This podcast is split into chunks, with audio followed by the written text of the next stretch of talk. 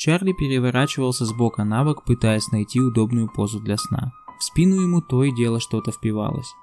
Тонкое дно палатки не помогало. Снаружи устрашающе завывал ветер. Казалось, что в этих звуках можно разобрать слова. Он никогда не верил во все страшилки, что говорят о долине Нахани, но сейчас ему было не по себе. А что если и вправду здесь происходит что-то нечистое? Ведь кто-то обезглавил тех двоих бедолаг. Да и днем, идя по каньону, он чувствовал на себе взгляды из тех пещер на высоте. Он нащупал в темноте ружье и придвинул к себе. Да ну, бред какой-то. По-настоящему страшно то, что неделя поисков золота ничего не дала. День за днем он делал тяжелую работу безрезультатно. Веки стали тяжелее, и Чарли почти уснул. Но вдруг услышал, как что-то падает в реку на той стороне. Дернувшись, он пробудился и стал вслушиваться. Да, со склона падают камни, но почему? Нужно проверить. Взяв ружье, он высунулся из палатки и в серебристом лунном свете увидел на другом берегу реки какое-то животное, но двигалось оно неестественно, подергиваясь и изгибая шею. Присмотревшись, он понял, что это не зверь, а молодая девушка без одежды. Поднимается по склону на четвереньках. В этот момент она остановилась и, обернувшись, посмотрела Чарли прямо в глаза. Искривленное в гримасе ужаса лицо напугало Чарли, но оцепенев от ужаса, он не мог пошевелиться.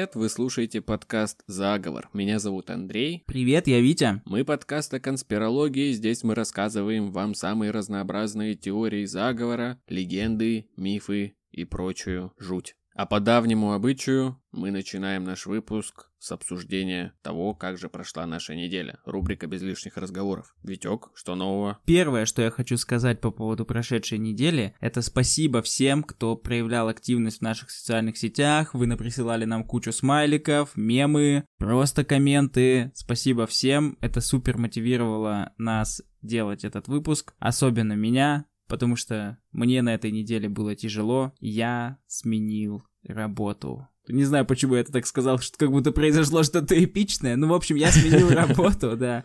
Я не говорил о том, что ищу работу в прошлом выпуске, чтобы не сглазить. Серьезно. типа, буквально, чтобы не сглазить.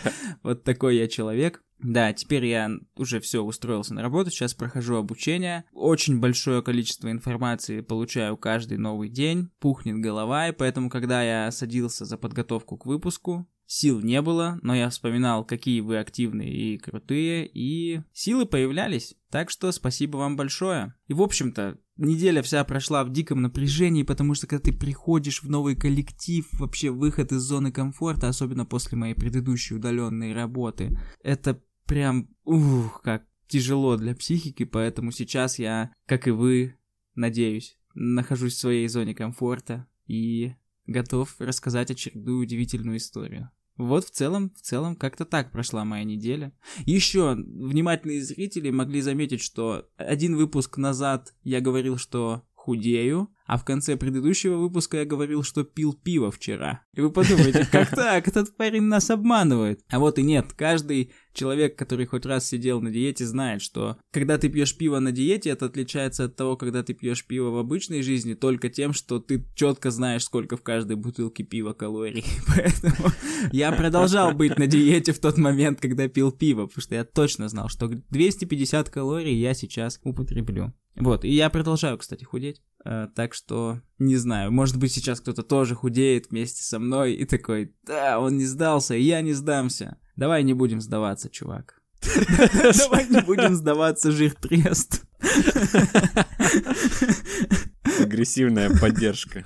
Что нового у тебя? Буквально вчера шел по магазину и увидел такую картину. На, на стеллажах с пивом, полностью забитых пивом, есть небольшой островок в разделах крепкого пива, где, видимо, бутылок 5-6 оттуда достали, и на их месте лежит огромный мешок собачьего корма. И мне нравится представлять, что кто-то шел по магазину, слушал наш выпуск «Шляпа из фольги», где мы рассказывали теорию нашего слушателя Макса, который поведал нам о заговоре производителей кормов для животных И просто в какой-то момент он услышал это и подумал, нет, я не буду кормить свою собаку этим дерьмом, бросил корм, взял пивка и пошел домой. Но, скорее всего, сейчас просто где-то в какой-то квартире очень пьяный, очень погрызанный своей голодной собакой чел, который какого-то хрена решил купить пиво вместо корма для своего питомца. А еще один из наших слушателей напомнил, что в прошлом выпуске мы ни словом не обмолвились о Мэтью МакКонахе, а с недавних пор у нас подкаст о конспирологии Мэтью МакКонахе, поэтому надо это как-то немножко исправить. И я, пожалуй, порекомендую один фильм, который, по моему наблюдению, очень мало людей вообще смотрело и знают о нем. Фильм называется «Киллер Джо», где главную роль сыграл Мэтью МакКонахи. И роль очень нетипичная и очень сильная, потому что играет он там самого настоящего монстра, наемного убийцу. И это очень напряженный, очень некомфортный триллер, но есть риск после его просмотра начать дуть себе в штаны после вида Мэтью МакКонахи, потому что это действительно страшно. Вот, немножко про Мэтью МакКонахи. Это такая американская версия Груза 200, так что подумайте, прежде чем смотреть этот фильм. Именно Э- так. э- Это не фильм про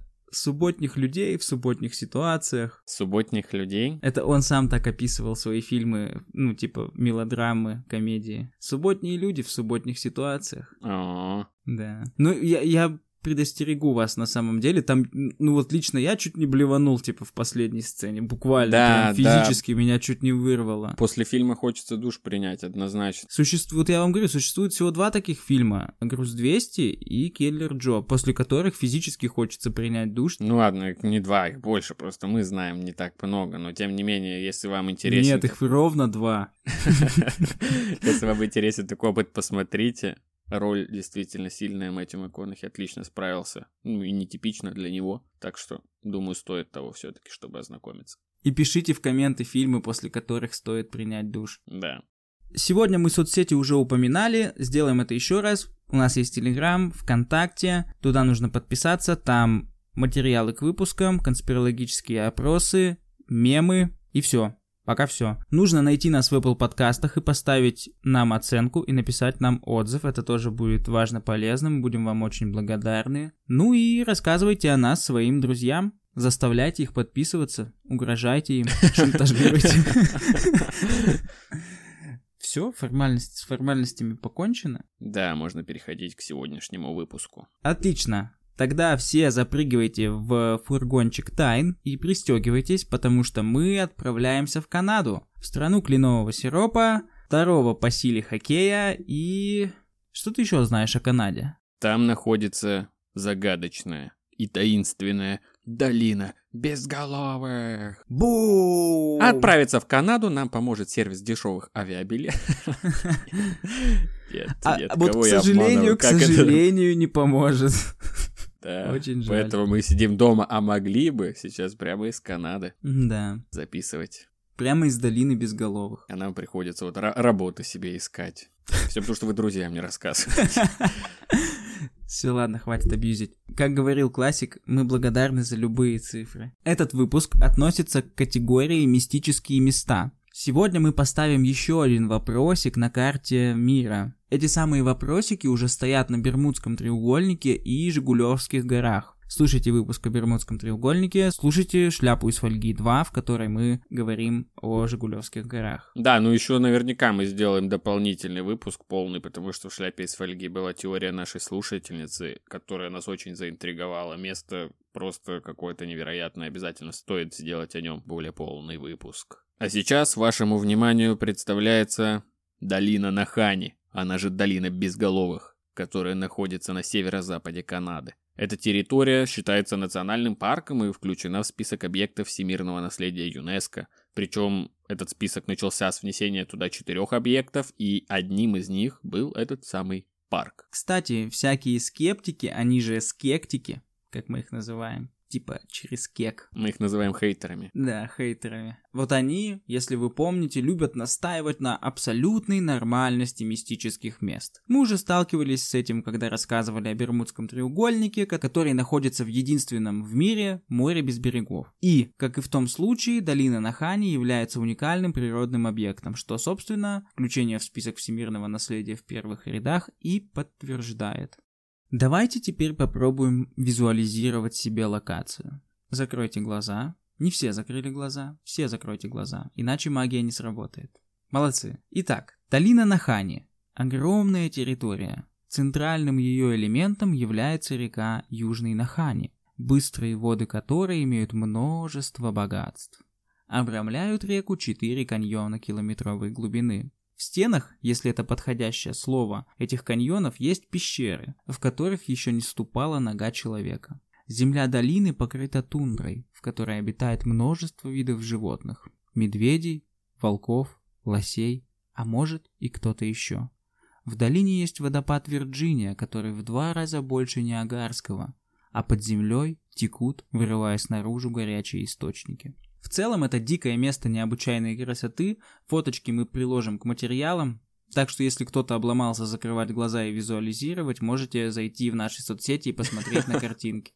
Добраться туда сегодня можно только по воздуху. Теоретически, конечно, можно по воде и пешком, но как бы официально только по воздуху. И, конечно, каждый желающий посетить это место должен получить официальное разрешение у древних духов. Ну, нет, конечно, в каком-то органе, и даже с этим разрешением попасть можно не везде. Несмотря на удаленность и дикие условия, люди заселили территорию вокруг долины еще 10 тысяч лет назад. Жили там индейцы Дене, а название долины Нахани на языке Дене означает «река земли народов Наха». Наха – это такой горный народ, совершавший набеги на народ Дене. Это стоит запомнить, позже мы к этому еще вернемся. А сейчас я собираюсь поведать вам о событиях, которые связаны с таким явлением, как клондайская золотая лихорадка. Несколько энтузиастов-старателей Джордж Кармак, Джим Скукум и Чарли Доусон в середине 1896 года обнаруживают золото в одном из ручьев, впадающих в реку Клондайк. Этот ручей впоследствии получил название Эльдорадо. И уж не знаю, сами ли они об этом растрепались на весь свет, или же их находка просто не смогла остаться незамеченной, но с того момента у старателей, авантюристов, людей, жаждущих приключений или просто безумцев со всего мира начинает свербеть в одном месте, и это свербение ведет их в сторону Канады, в регион Клондайк.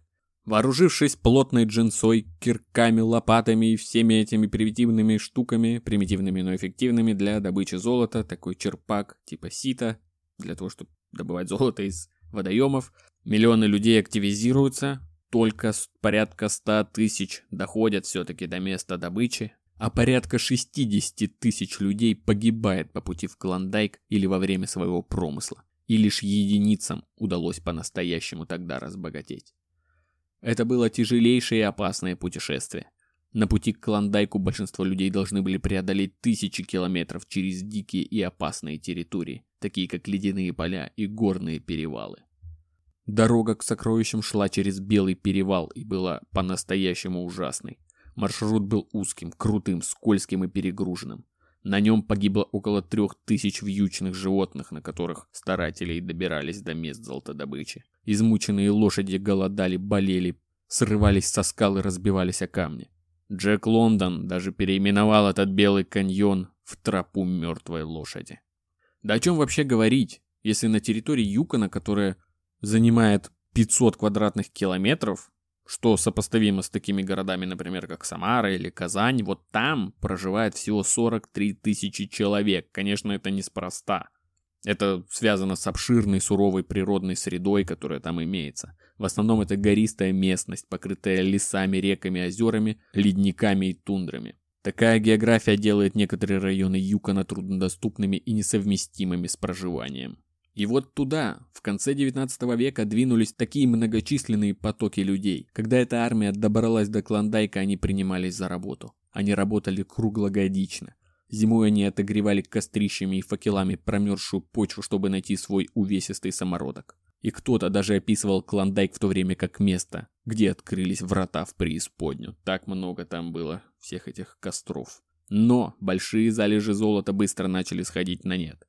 От тяжелого ручного труда в суровых условиях становилось все меньше толку. Помимо этого, правительство Канады и США ввели ряд мер и ограничений для контроля золотодобычи на Клондайке. Были введены лицензии, налоги, что сделало процесс добычи золота менее выгодным и более сложным и геморным. И до кучи туда еще надо прибавить отсутствие инфраструктуры и нехватку продовольствия для обеспечения такого количества людей, которого там никогда не бывало. И можно представить себе, насколько именно хреново чувствовали себя люди, которые прошли это все. Я бы даже сказал, пережили. И все, что они получили, это подорванное здоровье и финансовые потери. Наверняка многие из этих ребят в то время завидовали своим сгинувшим по пути в Клондайк товарищам. Разбитые горем кладмены собирали свои манатки и возвращались в родные края. Лихорадка продлилась всего несколько лет, и к 1899 году уже можно было сказать, что этот регион выздоровел и его больше не лихорадило. Сложно даже представить, да, сколько всяких плотных, сочных баек было рассказано бывшими старателями после такого приключения, о всяких там наверняка звуках в ночи, духах, призраках, секретных местах, каких-нибудь кладах, которые они рассказывали в салунах где-то, поправляя свои левайсы засаленные. Плотных и сочных баек? Да, да, я уверен, по-другому их не описать. Но после окончания лихорадки не все люди бросили поиски золота. Недаром же такие спонтанные акции называют лихорадками, да? Некоторые все-таки продолжали надеяться сорвать свой куш. Если с Клондайком было покончено, то, возможно, нужно было искать новую золотую артерию. Так и поступили три брата Маклеуда, ради которых и пришлось погрузить вас в эту историю о золотодобыче. Уж не знаю, как они дошли до того, чтобы искать золото в долине Нахани, что подтолкнуло их сменить ракурс с Клондайка в ту сторону. Ну, возможно, это связано с тем, что ребята такие были относительно местные и просто перебирали все движущиеся близлежащие водоемы, ну или они, может, обладали какими-то знаниями, что их туда завели. А быть может, историю об этом месте полном золота им поведал какой-нибудь старый индеец, коренной житель, чье сухое лицо бронзовое, то ли от несмываемой трудовой грязи, то ли от солнца, изрезанное глубокими морщинами, вызывавшее у братьев-авантюристов доверие. Но знали ли они о недобрых поверьях про эту долину? Были ли они предостережены? Неизвестно. Возможно, они просто проигнорировали рассказы о проклятиях и тварях, что там обитают, ради возможности разграбить более комфортную в плане погодных условий долину. Тут истории в разных источниках разнятся, но примерно все было так. Сначала три брата Уильям, Фрэнк и Чарльз в 1904 году отправились в экспедицию втроем, основательно к ней подготовившись. Борясь с труднопроходимой местностью, сплавляясь по буйным рекам ущельям, Маклеуды добрались до места, где решили, что им все-таки повезет. им повезло. Очень быстро они намыли столько золота, что его больше некуда было запихивать. Вот оно, буквально золотая жила. Но долина была против такой наглости. На обратном пути каноэ братьев разбилась в дребезги, вся добыча и почти вся провизия были утеряны. Но братья выжили и добрались до дома. Парни тоже не лыком шитые засранцы. Они показали, что так просто их погубить даже у матушки природы не выйдет. После этого случая старший брат зарекся, что больше не отправится за золотом в те края. А вот у Уильяма и Фрэнка это золото не выходило из головы. Они решили пойти на риск снова. Со всей силы они собрались в поход, Основательно подготовились и захватили с собой третьего члена команды. Им стал горный инженер Роберт Вир. В 1906 году они поплыли на каноэ вверх по реке, чтобы добраться до долины Нахани. И это был последний раз, когда их видели живыми. В 1908 году, два года спустя, поисковая группа вместе со старшим братом обнаружила их скелеты в районе 200-мильного ущелья на развалинах лагеря. Оба тела были без головы. По-видимому, они спали, когда на них напали. Тело одного из братьев лежало, протягивая руку к ружью, что указывало на то, что парень собирался защищаться. Роберт Джевир, третий из путешественников, так никогда и не был найден, как и головы погибших. На месте происшествия не было найдено золото, хотя насечки на деревьях, которые обычно делали братья Маклеуды, свидетельствовали, что им удалось намыть немало. И, собственно, главный вопрос – куда делся Роберт Вир? Есть слухи о том, что его обезглавленные останки нашли прибитые к берегу спустя два года. Кто-то говорит, что его нашли с пулей во лбу, а кто-то и вовсе видел похожего на него человека, сбывающего золото где-то в каком-то канадском поселении. Кто-то предполагал, что ребята умерли от естественных причин типа истощения, а голов их лишили дикие животные. Но, судя по картине, которая вырисовывается, головы были сняты с них одномоментно, как-то очень быстро, потому что Чел застыл в положении с протянутой рукой к винтовке. То есть ему в секунду ее сорвали. Жуть. Крышесносная история. Плотная? Плотная сочная байка, чувак. Так, после этого случая по окрестностям поползли слухи об этом месте. Вспоминали рассказы племени Дэна о том, что после очередного набега Наха мужчины Дэны отправились отомстить в долину, но когда они пришли к их поселению, в нем не было ни души. На столах осталась недоеденная пища, тлели угли в костре, а в поселении никого. И только ветер доносил жуткие звуки. После этого мужчины Дэны поспешили вернуться во свояси, а индейцев Наха больше никто не видел. Они как будто испарились. Да, причем народ Наха это такой воинственный, какие-то дикари, живущие в горах, то есть абсолютно лютые парни, чуть ли не каннибалы там какие-то.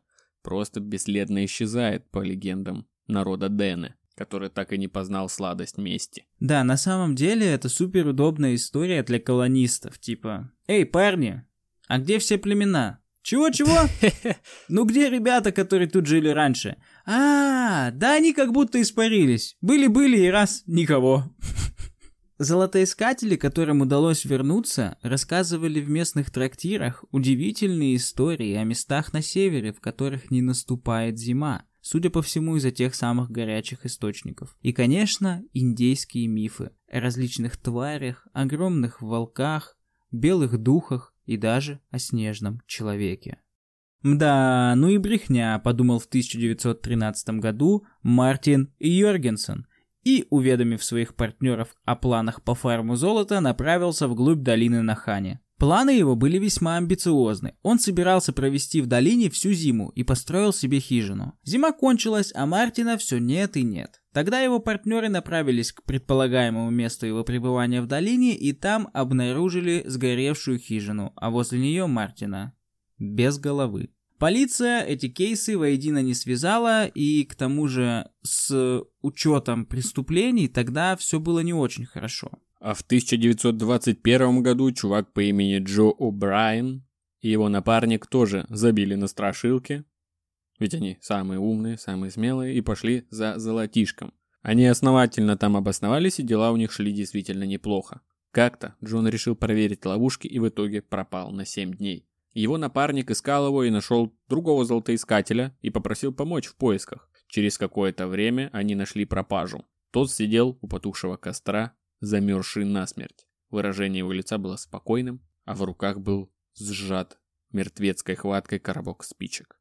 Нашедшие его рассказывали, что выглядело это так, как будто он замерз насмерть за считанные секунды. Чего опасаются, знаешь, все эти бабки, судя по всему, в общественном транспорте. Это реально каждый год актуальная шутка. Типа, вот просто я езжу, я еду в трамвае, можно открыть окно? Ну не я говорю, потому что мне это смелости, конечно, не хватит, говорят, говорит какой-нибудь мужик бабки, можно открыть окно? А она говорит, нет, нет, меня продует. Я замерз... Мы замерзнем насмерть. Считанные секунды. это, это вообще, это жесть, конечно, полная. Ну что на них пенять? Они же роботы. Наверное, это как-то плохо скажется на работе их системы. Да-да-да. В 1926 году в долину отправился охотничий отряд, в состав которого входила девушка по имени Энни. Они разбили лагерь в долине, сидели у костра и травили байки, которые мы рассказывали вам только что. Они пугались и смеялись. Проснувшись на утро, в отряде не досчитались человека. Пропала Энни. Многодневные поиски не дали результата. Позже золотоискатель по имени Чарли услышал эту историю от одного из членов охотничьего отряда и был шокирован. Оказывается, в тот день он находился неподалеку от их лагеря и уже засыпал в своей палатке, когда услышал шум камней, падающих в реку. Он вылез, чтобы посмотреть, что происходит, и в тусклом лунном свете увидел на противоположной стороне реки голую девушку, бегущую по склону на четвереньках. Как только он высунулся из палатки, девушка замерла, обернулась и посмотрела прямо на него. На ее лице была жуткая гримаса. Потом она побежала дальше. В 1931 и 1936 году находят еще две хижины золотоискателей, которые сгорели. В 1945 году по уже знакомому нам сценарию пропадает Эрнест Сабарт, которого позже находят в своем спальном мешке без головы. Есть еще несколько историй более современных, но они не находят какого-то подтверждения, ну, немножко о них расскажем. Якобы в 1978 году в долину отправилась экспедиция, возглавляемая таким искателем призраков, аномалий, всяких Хэнком Мортимером. И, как говорят, потрясающе подготовлена, вся экипировка, все необходимое современное оборудование, все для поддержания связи со внешним миром, все у них с собой было. Они разбили лагерь в долине Безголовых и были намерены отправиться вглубь. Ближе к вечеру оператор услышал страшные крики членов экспедиции и слова радиста Рэя Уилсона. «Из скалы выходит пустота! Это ужасно!» После чего связь прервалась. Активизировались ресурсы по поиску пропавшей экспедиции, добрались до места их стоянки, но ни людей, ни следов какого-то лагеря им найти не удалось. А позже, в 1997 году, в эту долину якобы отправилась международная экспедиция. Еще с более лучшим экипированием, на бронированных машинах, специально разработанных под, под эту экспедицию, с еще более современной аппаратурой, с видеокамерами, вообще совсем, короче, полный фарш. И первые двое суток наблюдений, тишина, ничего интересного, вся эта земля казалась даже им какой-то необитаемой. Но на третий день на долину начал наползать туман настолько густой, что видеть можно было только на расстоянии вытянутой руки. После сообщения о тумане по рации связь неожиданно прервалась. Когда туман рассеялся, следов этой экспедиции тоже уже не было обнаружено никаких. Но это, конечно, больше похоже на какие-то лютые байки. А всего вообще считается, что порядка 44 человек по общим подсчетам числятся обезглавленными или пропавшими без вести в тех неизведанных и тайных краях. Конечно, не всем так не везло. Многие возвращались оттуда в целости и сохранности, хоть и без добычи. Это место как такая своего рода стриптизерша, да, смотреть можно, трогать нельзя. Только если тут ты захочешь забрать золото, тебя не вышвырнут через черный ход два крепких вышибалы прямиком в вонючие мусорные баки. Тебя посетит нечто иное. И это нечто оторвет твою головешку, которая пренебрегла всеми предупреждениями о проклятиях и тайных существах и духах. Вот такое вот жуткое место. Первые два кейса про братьев и про Йоргенсена подтвержденные, остальные имеют разную степень достоверности, ну вот то, что рассказал Андрей, это скорее всего вообще, ну, научная фантастика какая-то, типа фанфики и так далее, но для того, чтобы образ дорисовать, мы вам их тоже предоставили. Только вам судить.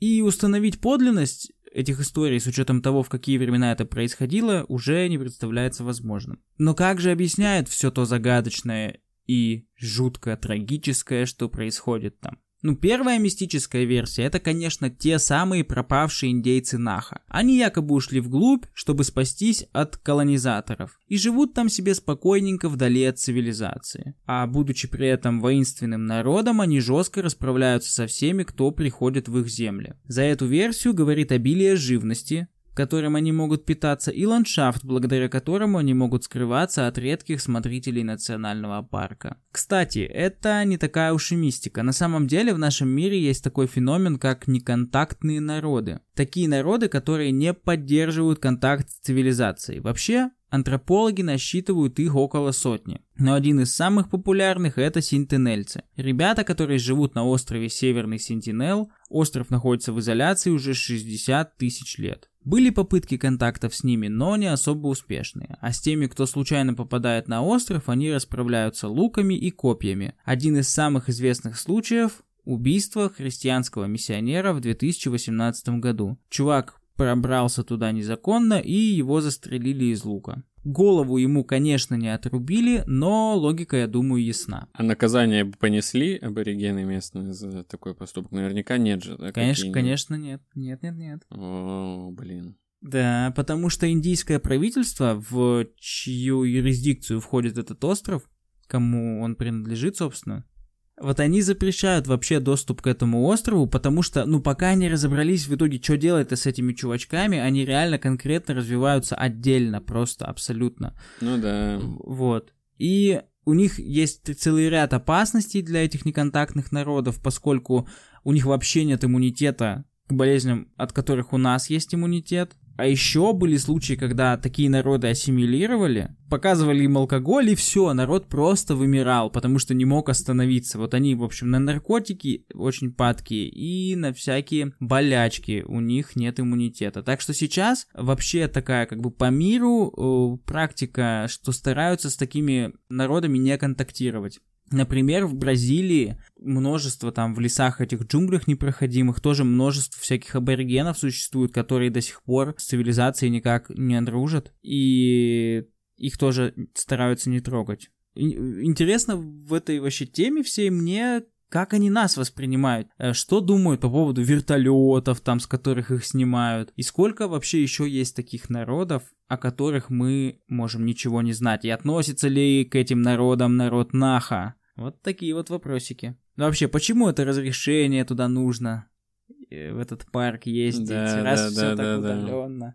Да. Раз все так удаленно. Короче, наха там чилят. Что они защищают там? Угу. Что пытаются скрыть? Конечно, много различных мифов и легенд местного населения пронизывают это место. Но тут важно сказать, что Нахани это не прям такой супер затерянный мир, неизведанный, полный всяких древних животных, типа мамонтов, как кто-то рассказывает, как-никак есть спутниковое, есть наблюдение со спутников, и все бы давно уже бы обнаружилось, но долина все-таки может быть действительно домом для некоторых утерянных, пропавших, забытых видов, включая примитивных гуманоидов. Дау-дау-дау! Это якобы те самые зверолюди, йети, которые, ну, условные йети, сейчас я объясню, которые якобы ответственны за то, что долина безголовых получила такое ужасное прозвище. Эти ребята известны как Нуклуки.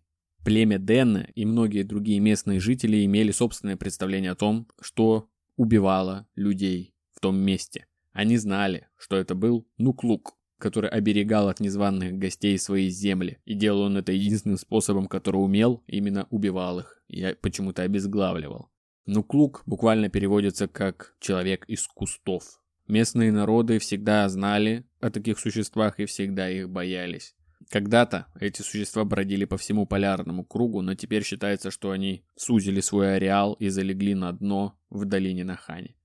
Вообще, можно представить себе, многие так и говорят, что долина Нахани является убежищем снежного человека, но Нук-Лук из местных легенд это не совсем то, чем принято называть снежного человека. Это что-то между человеком и снежным человеком. То есть не такое обезьянье, но и не такое человечное.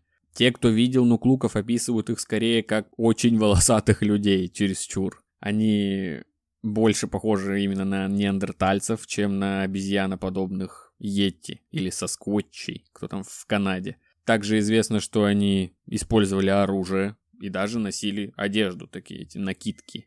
И случаи наблюдения этих существ не совсем редкость. В 1964 году, например, охотник по имени Джон Баптист и несколько его товарищей были в долине Нахани, когда они столкнулись с чем-то, что местные описывают как нуклук. Рост около пяти футов, это где-то полтора метра, Длинные густые волосы, огромная борода, волосы буквально по всему телу, особенно густые на руках и ногах. Был одет в такую накидку, о которой я уже сказал, и держал громадную каменную дубину в руках. Они пытались его выследить, гнались за ними, но тот был так ловок, что ему удалось оторваться в легкую просто от этих ребят на всех этих труднопроходимых районах, которые имеются в этой долине. И в течение всей погони они слышали вокруг себя странные свистящие звуки. Согласно поверьям народа Дэна, нуклуки общались с помощью свиста, когда были на охоте. Также были наблюдения и рассказы о таинственном волкоподобном существе, известном как Вахила, который обитает также в долине Нахани. Как и в случае с, нук с Нуклуком, у местных жителей на протяжении веков были легенды о Вахиле. Говорят, что это злые духи, которые охраняют землю от вторжения людей. И можно было это списать на легенды местных аборигенов, если бы не несколько «но». Вахилов видели не только аборигены, но и люди, которые вообще ничего не знают о, этих, о таких легендах. А во-вторых, скорее всего, они были основаны на реальном животном, которое предположительно вымерло в недалеком прошлом. Что же это такое? Вахила.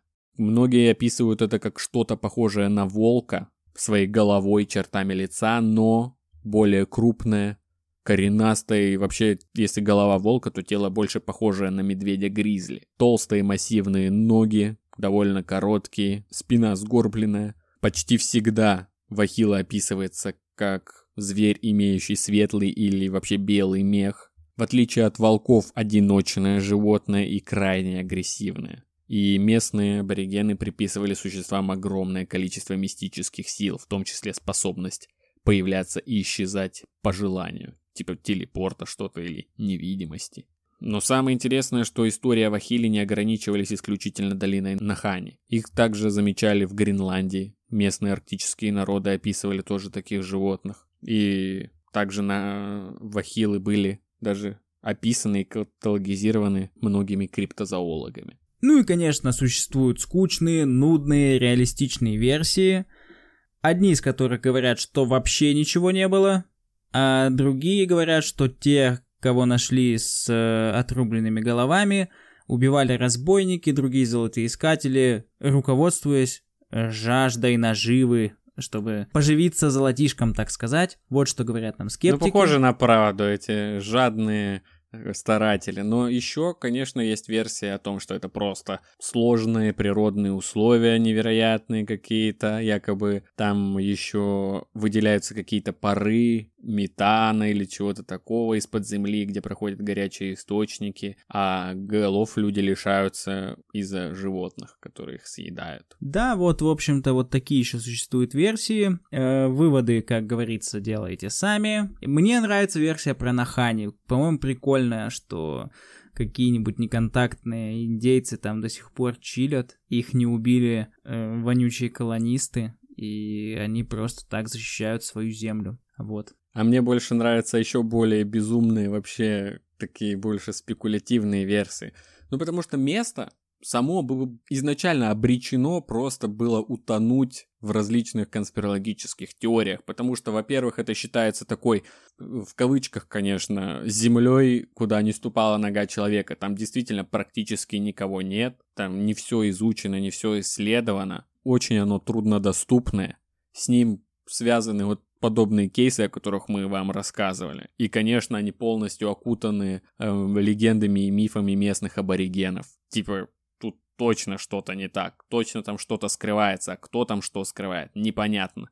Возможно, это пришельцы. И тут есть предположение о том, что там находится база пришельцев. Чем они там занимаются, непонятно. Наверняка проведением опытов над людьми. Не над людьми, а над этими гуманоидами, короче, волосатыми. Сразу, чтобы все в одной. Может, волосатые гуманоиды это следствие экспериментов над людьми. Не знаю. В общем, да. У них, они, короче, изобретают там пистолет, который быстро за секунду проводит обратную эволюцию. Это нужно им для каких-то своих целей. Типа, они, прикинь, у них есть такая пушка, они выстреливают у нормального человека, и он э, эволюционирует на, типа, миллионы лет назад и становится в промежуточный этап. И они летают по планетам и делают такую движуху. Именно с этим связаны следы ядерной войны, которая была до нашей эры. А, возможно, они откатывают нас назад, потому что не, им не понравилось, к чему все привело, и они так из раза в раз делают. Да, мы как мы как э, этот э, как как ИИ вышли из выходим из-под контроля, они нас просто сбрасывают до определенного да, да, да, э, да. до, до определенного этого как его апдейта, я не знаю, как это назвать. Конкретных свидетельств того, что там были НЛО, мы не нашли. Есть какие-то слухи, что часто там видят какие-то огни. Плюс Как, как будто мы нашли дофига конкретных свидетельств, что НЛО было где-то в другом месте. Наши руки просто не дотянулись пока еще до НЛО. Смотри еще, что интересно. У жертв пропадают головы, что супер логично и заставляет нас предполагать, что это действительно могли быть пришельцы, потому что что мы часто себе в первую очередь представляем, когда говорят об опытах над людьми, которые проводят пришельцы. Витек? Трубка в жопе. Анальный зонд, все верно, но зачем? Тело человека это по сути, там особо ничего такого прям колоссально сложного нету. Сердце там насос, желудок просто мешок какой-то с секретами, ферментами, какой-то микрофлорой, кишечник вообще труба. Зачем исследовать наше тело? Самое сложное, что у нас есть, мозг, поэтому голову и забирали, и исследовали его. Анальные зонды, блин, отстой. Согласен. Что еще? Возможно, здесь замешано правительство, которое как раз участвует в том, чтобы оберегать это место от глаз народа. Но зачем ему это делать? Есть несколько предположений, которые тоже мало на чем основаны, но, тем не менее, возможно, там было открыто что-то очень значительное, что-то найдено такое, что, возможно, возможно, может перевернуть вообще все представление людей об истории. Какие-то древние артефакты и свидетельства, подтверждающие альтернативную историю. Или же, или же, там находится вход в полую сторону нашей Земли. Есть теория полой Земли, которая определенно заслуживает отдельного выпуска, и мы этим займемся. И якобы в долине Нахани может находиться один из входов в полость Земли, которая тоже заселена, как и наша, и правительство охраняет ее. Также есть там на северном, южном полюсе эти входы, и, в общем, предположительно, там тоже такой располагается. Еще есть теория о том, что там находится страна лилипутов. Ты сейчас издеваешься? Да, да. Ну я нет, я фантазирую на самом деле. Ладно, давай просто.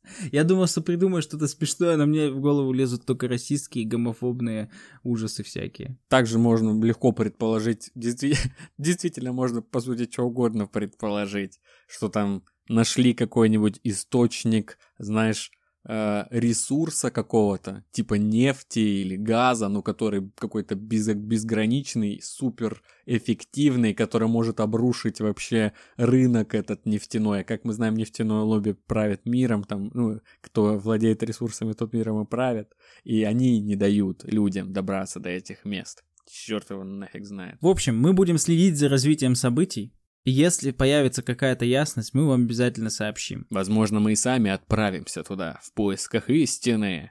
Тебя понесло.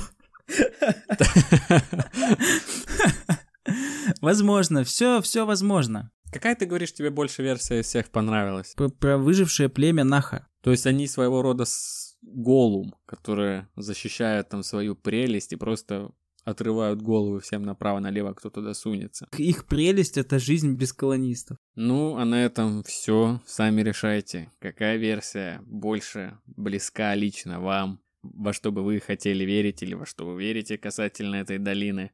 А мы начинаем потихоньку сворачивать наши удочки. Да, отправьте нам в комментарии флаг Канады. Да, так мы сможем определить членов нашего культа, тоталитарной секты нашей.